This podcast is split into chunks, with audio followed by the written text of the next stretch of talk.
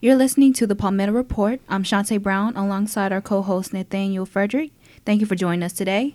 According to Ohio State University's 2015 National Student Financial Wellness Study, 70% of college students are financially stressed. Students face financial issues with budgeting, misuse of credit cards, loans, tuition, causing the college dropout rate to be 51%. Also, college graduates are on a mission to find employment to pay back student debt, along with other adulting responsibilities. College students and graduates have to use their financial literacy skills, which some do not have the knowledge to. Joining us today is Jimmy Chen, Assistant Professor of Accounting, Finance, and Economics here at Winthrop University. Dr. Chen received his doctorate degree in financial planning due to his strong interest for the field. Thank you, Dr. Chen, for joining us today. Thank you for inviting me. Um, my first question is What is the difference between financially stable and financially literate? Financial literacy means uh, you know something, right? And also you, you are able to, um, to do it.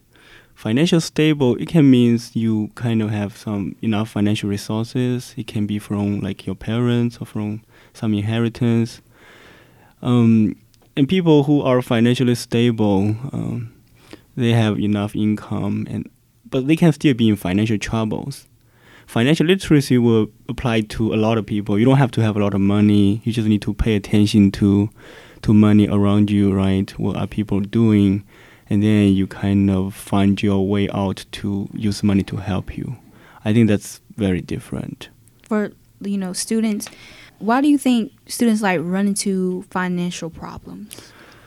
I think first of all, students in traditional college environment, they are kids, right? So um, they learn because they don't know anything about it.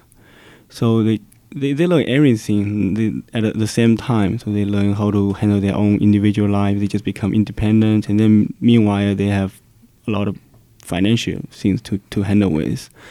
Another thing would be they, they don't have enough resources. That's another issue. I think people there are a lot of theory uh, analyzing people under poverty. So when you have nothing, you will, your behavior is very different. Your brain works a different way. Um, so that's why I um, I like financial literacy, and because okay because students are not mature financially, right, and then they, they, they don't really know a lot of things anyway. Financial institutions or our financial system kind of take advantage of that. But we had some acts. Uh, are in place to protect them those days. That's good to know. So you're saying like this can be like uh, stressful for students and, and, also graduates as well for not being like financially stable, you know? Um, I think uh, that's true because even if you have part-time job, you don't get paid enough, right, to to be in a position that you can not worry about w- w- tomorrow's expense.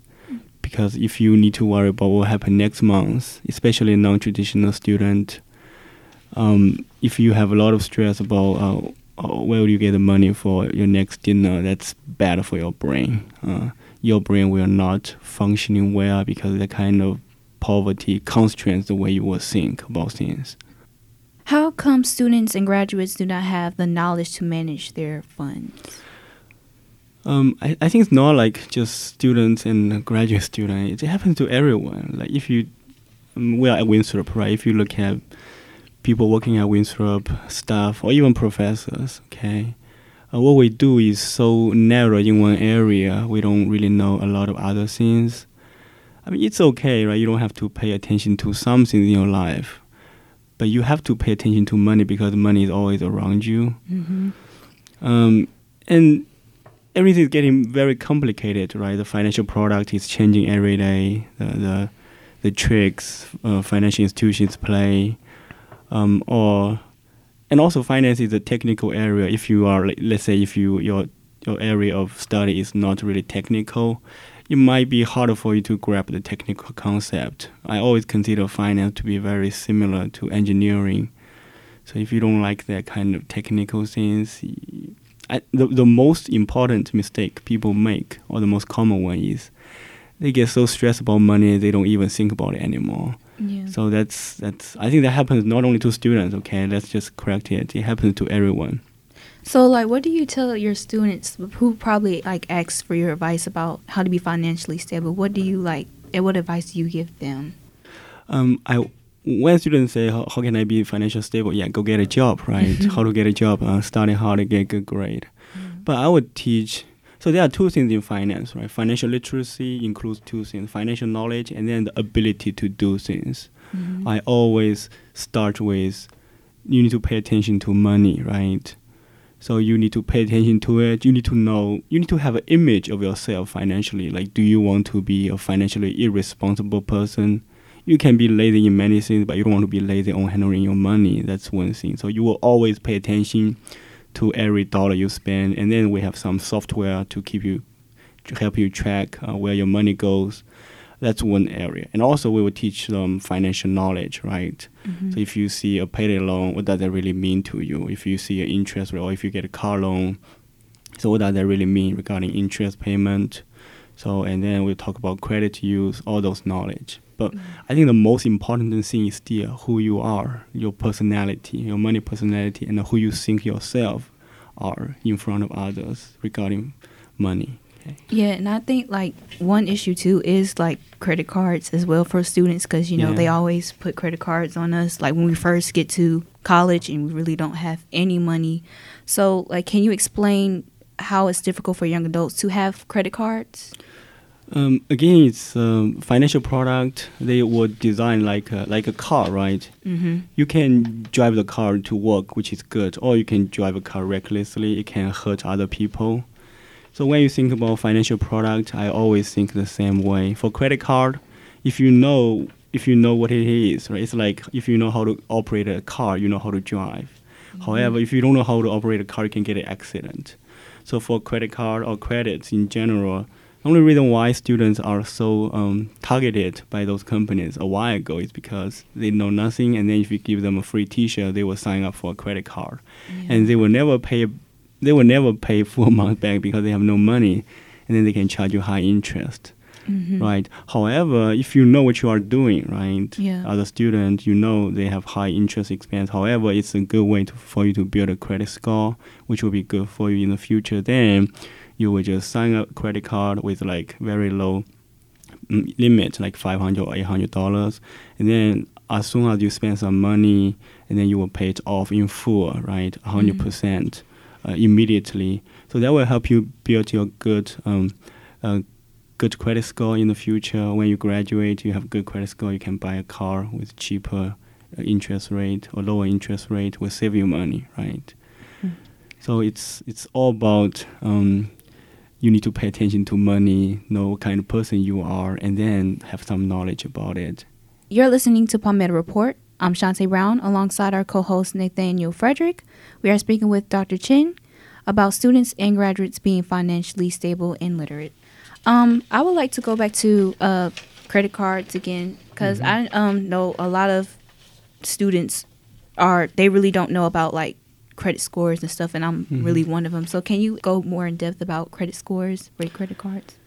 Yeah, so let's just talk about credit in general, right? Mm-hmm. Uh, we, we, other grad uh, other students, you always think about budgeting, save money, right, so that you can live better in the future. Um, however, like as a student, you essentially are not making any money, so it, sometimes it makes no sense for you to save, even though you save some money from your part-time job. But overall, you don't save money. Why? Because you borrow student loans a lot of times. That's a loan, okay? So you owe money anyway. So that's let's compare student loan with a credit card, right? Student loan is a good loan. Why? Because the only reason why you borrow money is because you invest that money into yourself so that you can make more money in the future. Mm-hmm. So you go back to your financial stability, right? If you invest a lot of money in those loans and you can get a good job in the future, that's a good investment. However, think about credit card. If you misuse it, it's bad. Yeah. So what about credit score? Think about think about it from a bank's perspective. Okay, they want to lend you money, right? Mm-hmm. They want to know whether you can pay it back. They want to know who you are. They want to know do you overspend? Do you um, do you use the money crazily? Because they want to get their money back. And then remember, credit card or credit, like short-term credit, it's non-secured. You, they cannot take your house away from you. It's not like mortgage. It's not like car loan. They can. They have some collateral Credit card they don't. That's why they built a credit score system originally, and then it, it benefits all kinds of credit product, right?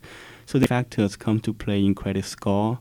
So first of all, you need to have credit history. That's why we always recommend students to open a credit card, even if it's a security credit card, to have some credit record, right? Mm-hmm. They look at your payment history. Do you pay it 100% on time?